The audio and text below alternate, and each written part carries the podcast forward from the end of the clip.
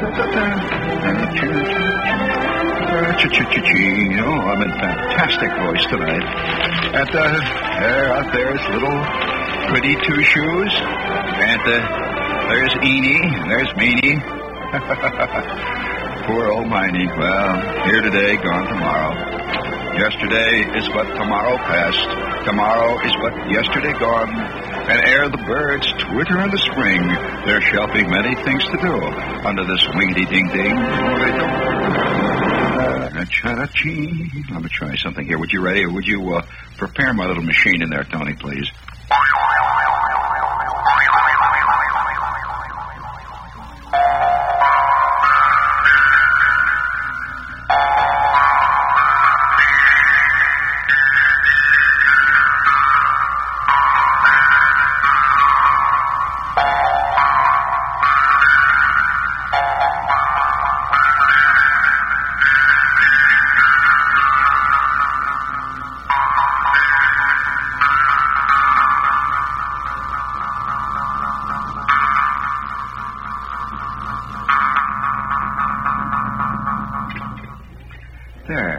Well, that kind of nice to set the uh, mood for tonight's deep and delving, probing into the soul of the gigantic cabbage plant that is mankind. And would you please bring on, if you will, Tony, a little my, of my specially prepared music to accompany mankind as he marches over that fantastic cliff which stands just next to the abyss in a beautiful location next to all convenient bus stops.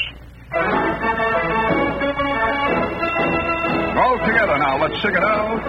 Say-ra-ta-ta. Oh, here we go, here we go, old mankind. Marching, marching, marching, ever onward we shall go. Hooray for us, hooray for us, hooray, as here we go. Follow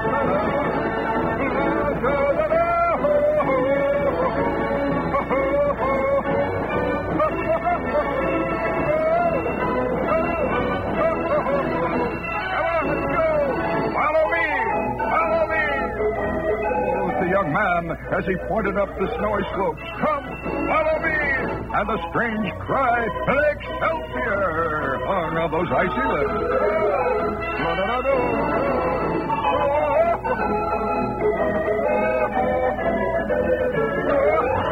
Very good. Now, now uh, we've set the mood. Tonight is straws in the wind night.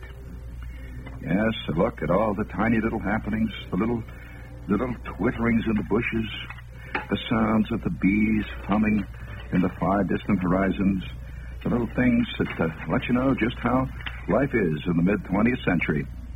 The straws in the wind. We haven't done this for some time because, uh, well, it's kind of hard today to tell the straws from the uh, footballs as they fly past you. You know, sometimes you're thinking, speaking of footballs. All right, all set in there, Tony? All right, we're going to have to have our special mankind marching forward, ever upward, with his eyes upon the great big Zuzu as he goes on and on. There. And tonight, straws in the winds, cold from here, there, and everywhere around the globe. This great big fat old matzo ball floating through the cosmos. But first, an item from Liverpool, England, via Reuters. The city of Liverpool has decided to retain the use of the cane as punishment for physically handicapped and maladjusted children. The City Council of Liverpool rejected by 56 to 29 a proposal to abolish corporal punishment for such children in municipal schools. A Conservative Party councillor defending the decision said maladjusted children were perfectly capable of recognizing right and wrong, and the cane is still used to punish children in many British schools. So the cane will continue to be used against particularly handicapped children in Britain.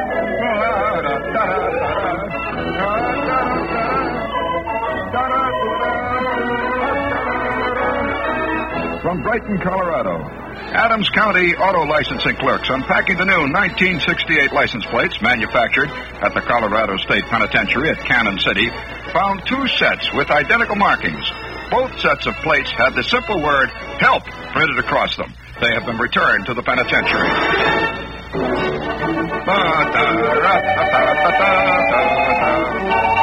The Peking Radio reports from Hong Kong today that the thought of Chairman Mao Zedong had helped workers to build bicycles quicker. It said workers in Harbin in northeastern China had already filled their 1967 quota by thinking always of the thoughts of Chairman Mao. Also from the mysterious Orient, Nepalese police in Kathmandu used a shotgun wedding technique when a young man and woman were arrested at a picnic ground near Kathmandu on charges of immoral conduct. The couple was given a simple choice marriage or the slam. They chose matrimony, and a police magistrate provided the priest witnessed the ceremony and then freed the two. And so we say to them, have a happy life together, young people. From Alliance, Nebraska, State Senator Richard Ely said there was just an oversight which caused his plane to come in for a screeching belly landing at the municipal airport here Sunday evening. He simply forgot to lower the landing gear.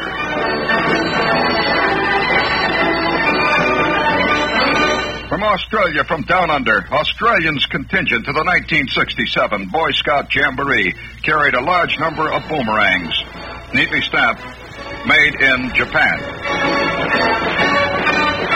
And we continue our march through here, there, and everywhere as the straws continue to pile up around the door here in the studio. From Oldenburg, Germany, Oldenburg police said they returned an 11 year old runaway boy to his parents Monday night. The boy left home four days ago, but told police that today is his birthday, and he did not want to miss his presents. Sweden, Swedish prisoners will soon be equipped with love rooms in their cells for the use of inmates and their wives or friends during weekends, penal officials announced. The program is an experiment which will be continued if it proves helpful to rehabilitating the prisoners. From London, residents of Chiswick, a western London suburb, were buzzing the wrong culprits when they blamed overflying planes for sticky, quote, deposits on their cars and clothes. Scientific analysis showed the droppings were pollen from bees. Simply bees who prefer Austins to almost anything. Very good. Now let's go. We continue. From San Antonio, Texas, Fanny Brown is a 500 pound go go dancer. At one meal, she is capable of downing three chickens, a sack of potatoes, 12 cups of coffee, 24 scrambled eggs, 24 pork chops, and a gallon of ice cream.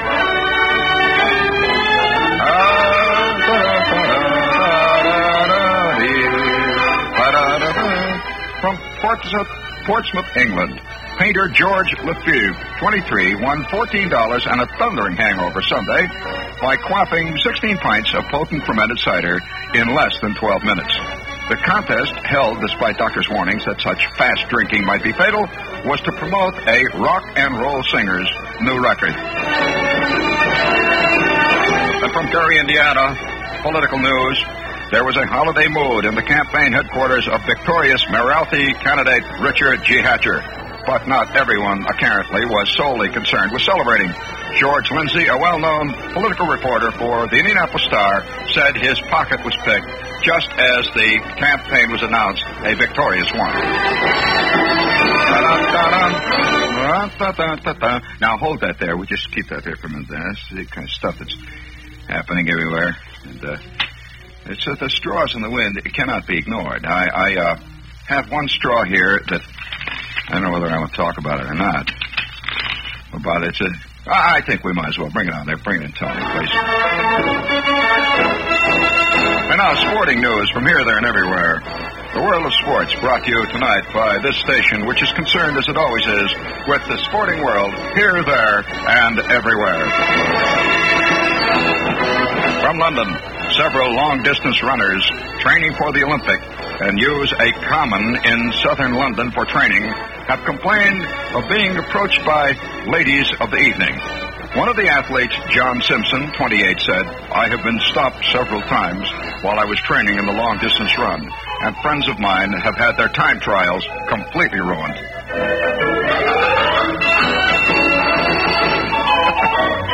What a think about that for a while.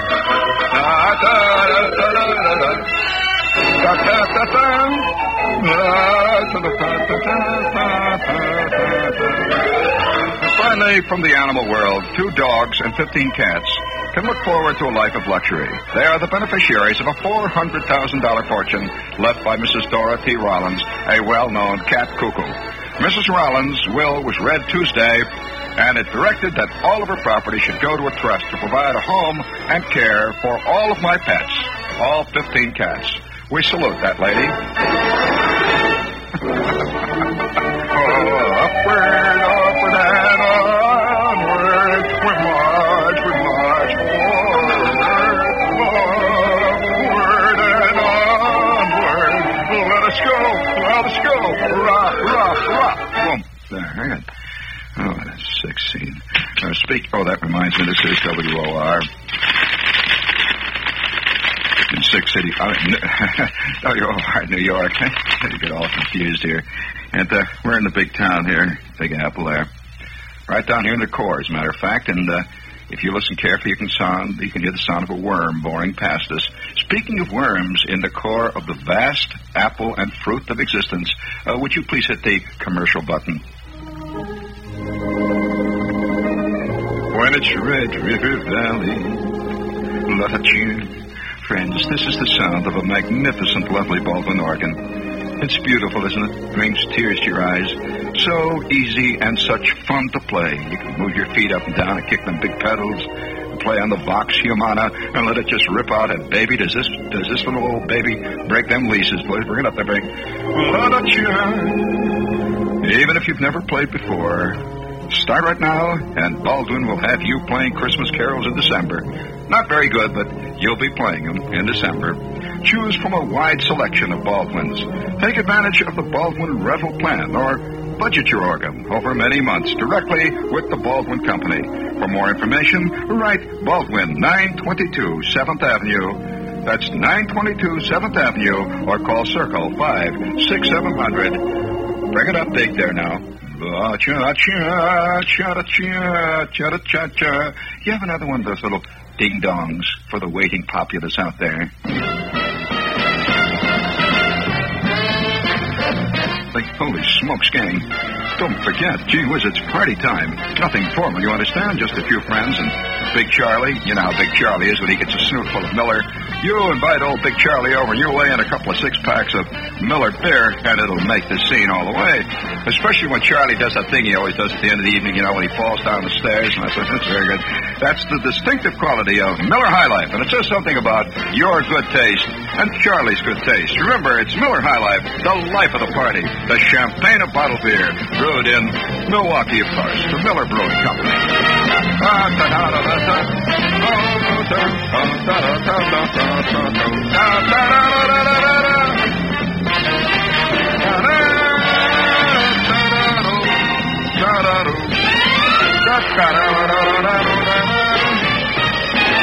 Ding dong. Gee, that's a nice commercial. That's very exciting.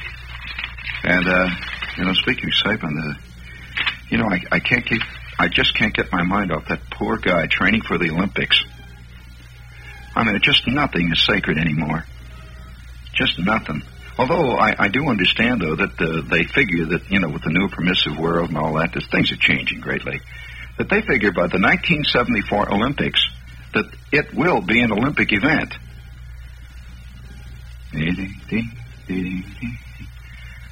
What will be?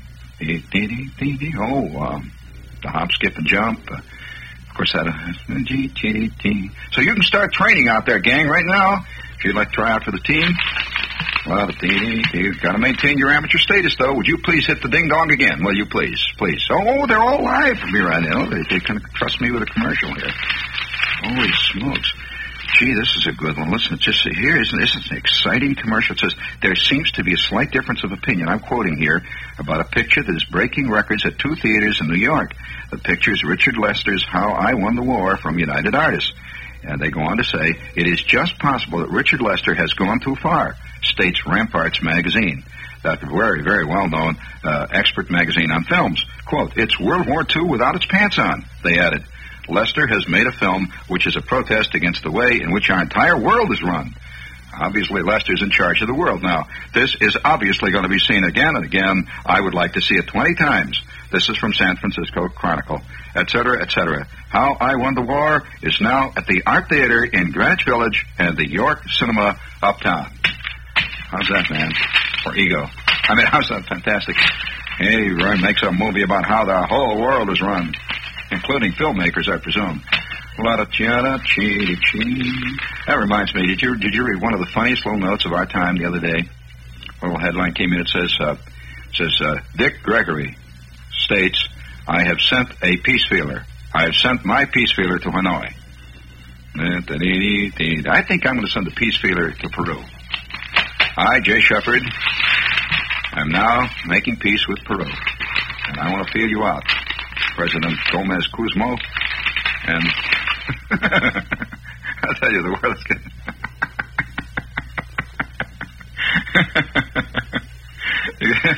I see this little old news dealer down on 4th Street sending a peace feeler to Yugoslavia. Well, a team, ah, ego. Ego, schmigo, double ego. Speaking of egos, if you think you're pretty smart, you know what? We have a little commercial here about uh, from the Ideal Adult Game Company. Gee, that's that's a great name. I can think of some wonderful ideal games for adults. I really can. And uh, they're called Sherlock Holmes. There are three different types of games. One of them is called Sherlock Holmes Murder on the Orient Express. Would you give me a little uh, barrel organ music in there? I think was kind of. Sherlock Holmes Murder on the Orient Express. And the other game is Fu Manchu, the hidden horde of the insidious Dr. Fu Manchu. And the last game is Ellery Queen, or the case of the elusive assassin. And each one of these games, by the way, can only be won by the smartest guy in the crowd, which is going to reduce a lot of people to not playing. I'll tell you in a hurry. But nevertheless, if you're the smartest guy in your crowd and you want to really show them, you get one of these three games. They're sinister. One, Sherlock Holmes. I, I, I will read them to you, by the way, in order of ascending difficulty. The most difficult one is Sherlock Holmes, Murder on the Orient Express. The next difficult one is Ellery Queen, the case of the elusive assassin. And the one, you know, you can play around with it, deal of sinister, is Fu Manchu, the hidden horde. And uh, these are ideal games, and you can find them at Korvettes.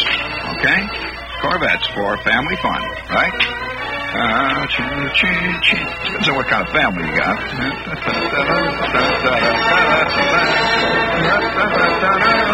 All right, that's enough. Have we finished all of them? Oh, oh, hey, listen, listen. Hey, hey, hey, hey. I don't know whether I should tell you this or not. I'm going to brag now. I'm going to be really rotten. And uh, in the current issue of Playboy magazine, Tony, there appears a magnificent, sensational short story by guess who? Entitled, entitled, and I want you to listen carefully, entitled The Return of the Smiling Wimpy Doll. And uh, that story, uh, that, that, that short story, I was just informed by telephone today, has won another major National Humor Award.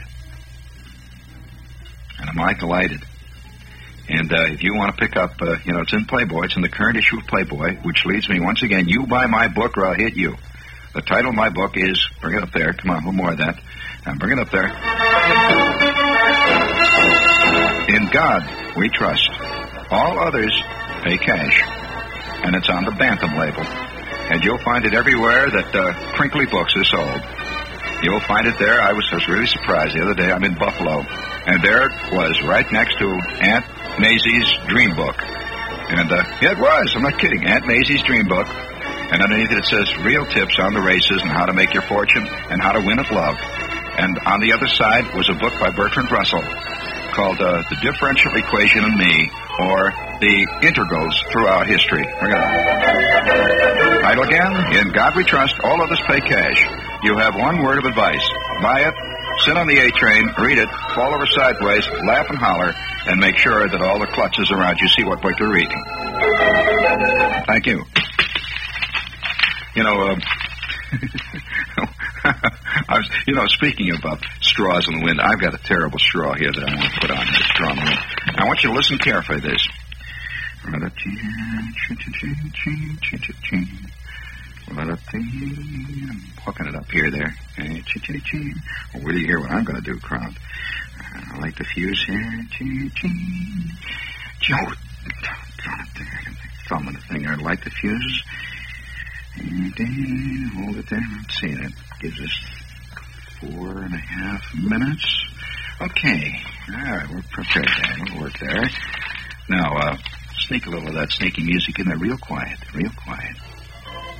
Speaking of straws in the wind, you poor, silly member of the public. Straws in the wind. We have a note here from a kid. And, uh, a very serious note. And it's part of the Straws in the Wind service that we here at this radio station are performing for you. To give you a little insight into what really is happening out there. Quote, Dear Shep, I'm writing this letter in a state of indignation.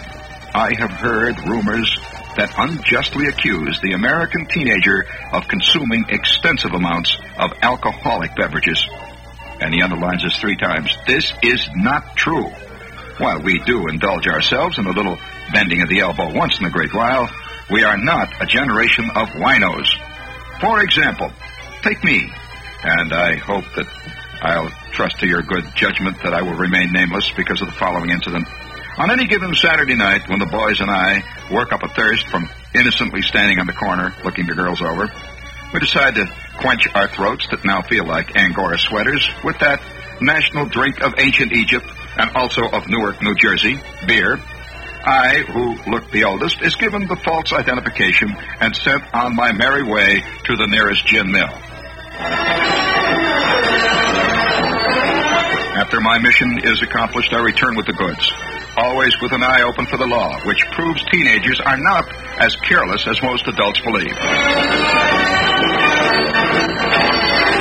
For the next three hours, my associates and I, including a couple of the neighborhood beauties, indulge in a little celebration in the nearest schoolyard. And after the party is over, we decide to save our green stuff for another rainy day, or might as the case may be, and head for the shelter of our homes, which only are a couple of blocks away and takes two hours, however, to finally reach them. Adults believe this goes on every night, and this is why I'm so angry. This is why these rumors that are spread that we are a degenerating generation. This is not true. It does not go on every night, as many little old ladies would like to think.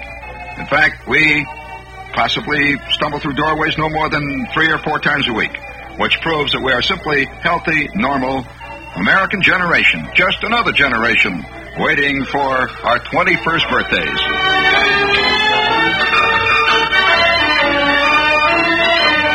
And Shepherd, the boys and I of, of Ironbound section of Newark, New Jersey, would like to make you an honorary member of the Schaefer Drinking Circle. We have a party in your name this Saturday, and we'll lift our steins high to you as we hear you singing out loud and clear, strong from the limelight.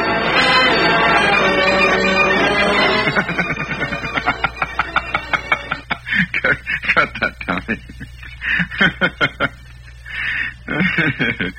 you know, uh, oh, by the way, the kid winds up here. He says, uh, Shepherd, uh, uh, we want you to know that we speak for our entire generation.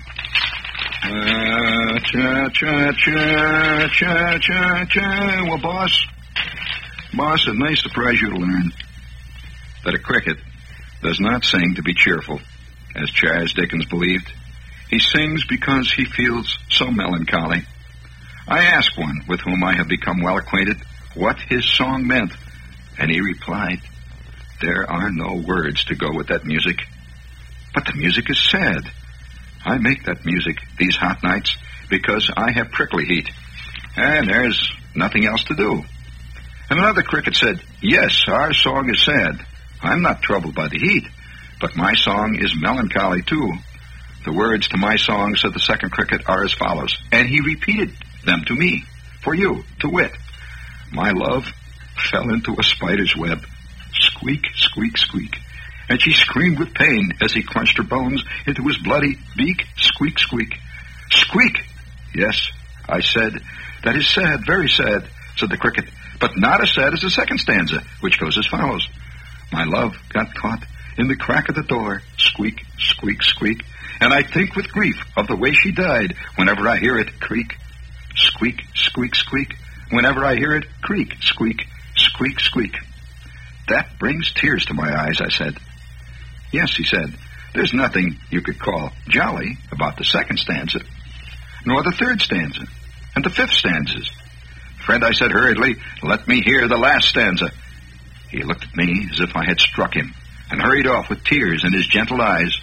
One thing that makes cricket so melancholy is that they have, they have the artistic temperament.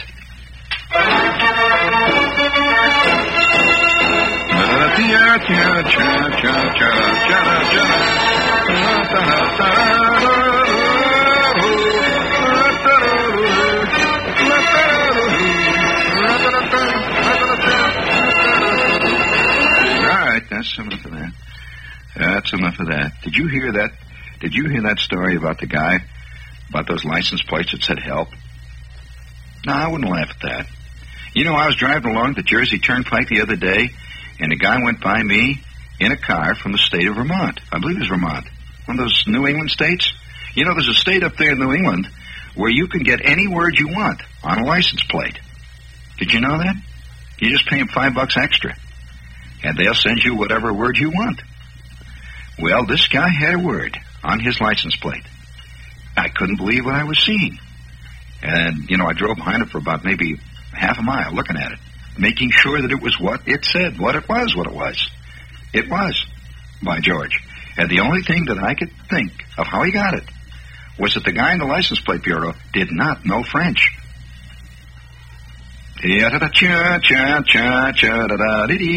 He just thought it was a nickname, this guy, you know.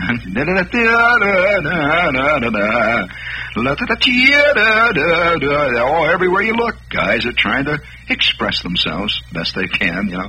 In fact, that reminds me of what happened once in Ohio. You remember that story? I think I told you that's one of the greatest things ever happened in Ohio. You know, they make they make the uh, license plates in the pen out there, and uh, that's the Ohio State pen.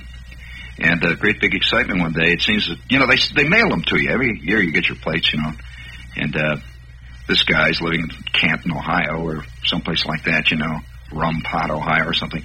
And uh, he's sitting around there, and his license plates arrive in the mail. He's just ordinary walking around citizen named George something, and uh, license plates come. You know how they come in that long brown envelope, and it says official duty, official business, and his plates come. He had a, he had a, you know, his regular license plate was something like six SJ7 GTL, you know, just ordinary plate a lot of numbers and stuff. And uh, he didn't think much about it. He left his license plates lay on the dining room table for a couple of days before he even opened them, you know. And he decided, well, maybe I'll put on my new plates. He sat down, he had a hamburger, opened up the opened up the brown envelope, and he could not believe his eyes. He got a set of license plates.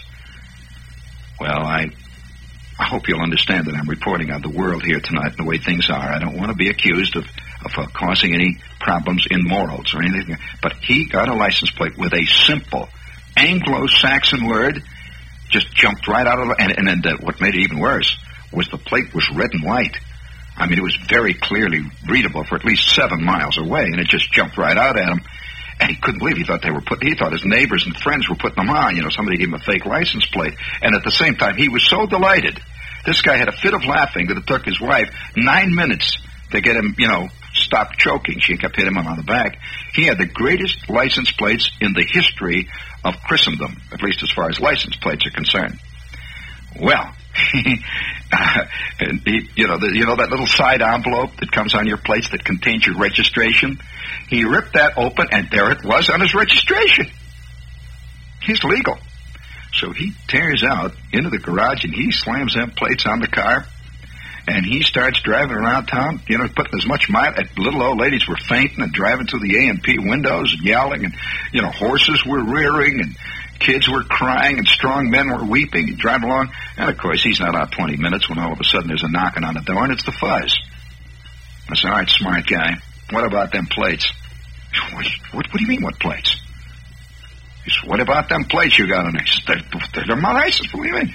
Let's see your registration, smart guy. And he whips out the registration. They took one look at it and says, where did you get it? He said, well, what's the matter? The guy says, the cop says, look at what that plate says. What do you mean what it says? The cop says, What do you mean? What do you mean? What did it say? Look at that. Says, what does that word mean? So would you please give the man's footwork there a little salute? I might point out that uh, his plates were confiscated. He was taken off the road for 30 days. And when he finally got his next license plates, there were 74 digits long. Mixed numbers, slashes, exclamation points, zeros, dots, asterisks. oh, well, but he had his moment in the sun. And probably even to this day, he's telling people about it. And nobody believes it really happened.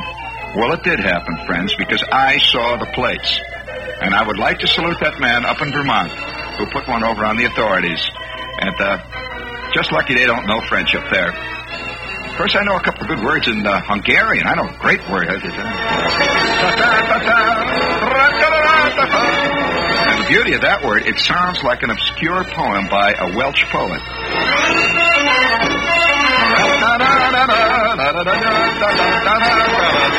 Enough!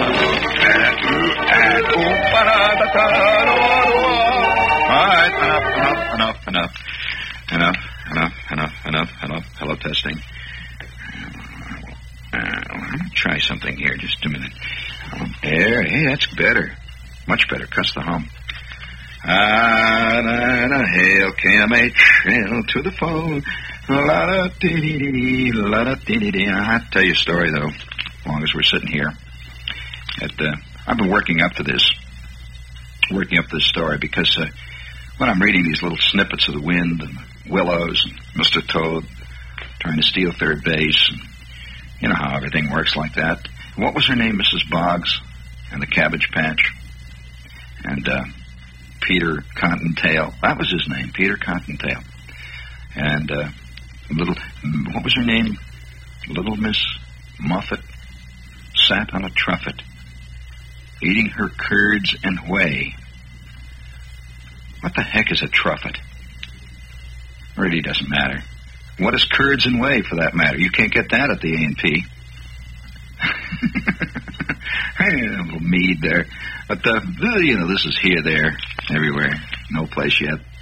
I remember one time though, I'm down in the garage back at a school, kid, you know, and uh, you know, kids always do this, you know. They experiment with beer, and uh, they experiment with uh, smoking big black stogies, and uh, they experiment a lot of stuff. Well, you know, I was no different from a lot of kids. I'd been experimenting with a lot of kind of things, and I'm down in the garage of the school. This garage back at the school, see, and I'm standing next to the pickup truck, and I got my lunch, and I'm waiting for the bell to ring. And there's Schwartz. He's standing next to me. And uh, there's Flick behind him.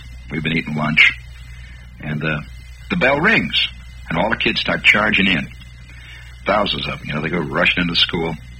And it was a nice sunny day. It's fall. You know, you begin to get that little itch down deep inside you. And uh, Schwartz looks at me and he says, uh, Wouldn't it be great if we didn't have to go back to school this afternoon? And I said, uh, Sure would. And Flick says, Well, how come we don't just go walking? And uh, Flick says, Oh, but that would be cheating. And so Schwartz says, But I like to cheat. And so we walked out of the garage, finished our Twinkies, drank off the little last dregs of the Coke we were drinking, and headed out across the football field.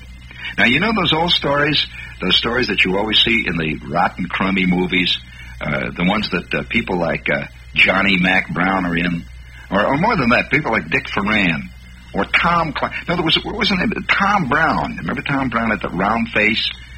Hey, wouldn't you love to see a TV show one time, uh, one of these panel type shows, where they get maybe five of those guys together? I don't mean five old movie stars. I mean five guys that made movies for Republic Pictures. I mean, that's real terrible. You know, Vera Hruba Ralston type pictures. You know, where she was always a, a peasant girl in Transylvania. Remember that? The parachute jumper would land there, and his name was Tom Brown. He's flying in the studio airplane. Remember, and his friend, his friend was always somebody like, uh, oh, uh, the guy that always played the sailors all the time. He was always the funny sailor, about 17 million movies. The mechanic, Frank McHugh. Yeah? And the, he's the funny guy. And they meet Vera Hruba Ralston.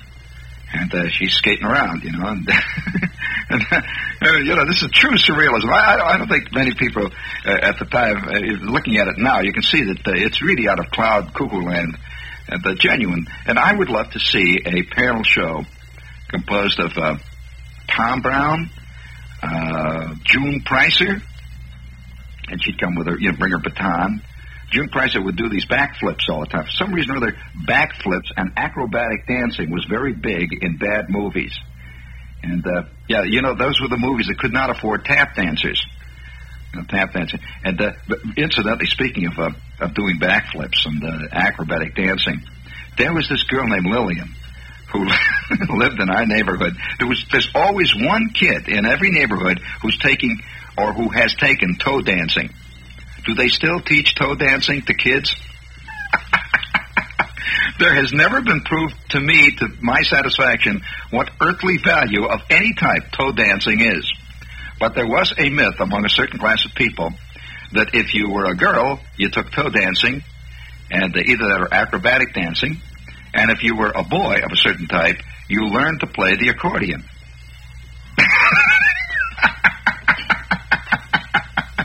Talk about Slav art. and, and and Lillian, I remember Lillian in our in our neighborhood.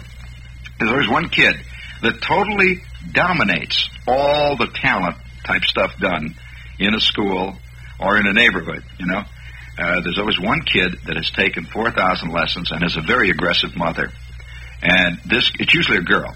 And this girl always plays the central role in every production that is ever done at the Warren G. Harding School, or school number 148. And she is always running around in a set of tights that are red, white, and blue with stars. And she's wearing a tall Uncle Sam hat. And uh, she's wearing silver boots. And uh, the music is playing behind her, the Stars and Stripes Forever, and she's doing backflips. Back over and, and then she does cartwheels. That's another thing, cartwheels all over the stage. Well, we had we had Lillian, and I, I I've never mentioned her to you because because she was such a rotten girl that uh, she played no role at all in the lives of me and Schwartz and Flick and Bruner and Helen Weathers, except that she was always just a hated figure. You know, if there's somebody that's totally hated, you just don't sit around and talk about them. They're just hated. And Lillian, Lillian Stanford, was hated as few mortals I know have been hated, primarily because she was a snotty girl. I hate to use that expression, but there is uh, that. No, no, that that's a, that's an American expression. That's uh, nothing wrong with it. It's just it's part of the language, and it says it better than any word I can say. I could say she was a uh, an aggressive girl. I could say that she was an egotistical girl, but that would not exactly say it the way the first expression said it. She was that, see. And Lillian would always be standing on the corner, waiting for a bus, and she was always going to a thing she called her lesson. So I was heading for her lesson. She always had this little bag, and you could see a tight sticking out of it. And she's waiting by the bus station, and me and Flick and Schwartz and Bruner walking around. And Helen wet his hat, no fat Helen. And, and sure enough, on would come the PTA show. Now, uh, I don't know whether many of you have ever been asked to perform at a PTA show. Uh, PTA shows run really largely to uh, glee clubs singing uh, have you baked up cherry pie, darling Billy? Uh, what is that song? How's it go? Uh, gee, I know some terrible second words to that that, uh, that the Glee Club used to sing. Oh, another song that always you sing is the little brown church in the dell, ding dong, ding dong, and the altos holler ding dong, and the basses go dong, bong, bong. Ta ta ta ta ta ta ta ta ta ta ta ta ta ta ta ta. You know, the young couples going to the Dell and all that. We had other sets of words to that one. But every PTA performance that I ever saw was always dominated through one period. It was the red, white, and blue period of the PTA at Warren G. Harding. Every, I would say every, possibly for three straight running years, every PTA was highlighted by an interpretive acrobatic dance turn by Lillian Stanford. And uh, she had all these costumes her mother would make. She would interpret Thanksgiving Day. She would come out dressed as a turkey or possibly a pilgrim. She would interpret Christmas. She would come out dressed as an angel, you know, with wings. Uh, and we would always have to sing. I was in the Glee Club. We would always have to sing behind her. We'd sing things like Noel, Noel, and she would do acrobatic dancing wearing wings. The same dance. Or we would have to sing, uh, uh, you know, the kids sing uh, Thanksgiving songs. They'd sing things like, uh, Oh, I am a pilgrim. Uh, then the, the altos would sing, and we are Indians. And then someone else would sing, and I am Father Thanksgiving. You don't know the tune? It's not a very good tune, but we sang it. And then she would run around the stage dressed like a pilgrim and do the same acrobatic flips. And Schwartz, always singing next to me in the bass section, would say, I hope just once. I hope just once. And I am singing, Oh, here they come to the dell. And Schwartz says, I hope just once that she breaks her. And she kept going up and down and flying sideways and spinning the baton. And then it hit, I'll never forget it, that great moment. We are singing, and it's uh, just before Christmas time, and you know we're getting into that season, so already out there in the boondocks, little schools with their own Lillian Stanfords are preparing their next great pageant. We are singing Noel, Noel, and Lillian is swinging around on the stage with her little angel wings. Noel, Noel, and up the fly she goes, and down the sideline she goes. No, and then she goes across the across the stage in a series of cartwheels. And I don't know what happened this time. Maybe Lillian had been tipping the jug. I don't know what happened, but she cartwheeled right off the edge of the stage and down into the pit, just like that. Well, the entire bass section applauded. Lillian, uh, they did. They just stopped right in the middle of a big fat Noel, and they just let out a, you know. And she crawled back up, and she had both her wings busted, and she looked at the bass section, and she said something that no Christmas angel should ever say. Sola, you would never think a 10-year-old girl would know something like that. Well, of course, every 10-year-old girl in our neighborhood knew a lot more than that. But the PTA didn't know it. So she hollered out that word, and the basses just started up again. Noel, Mr. Melton was directing us. Noel.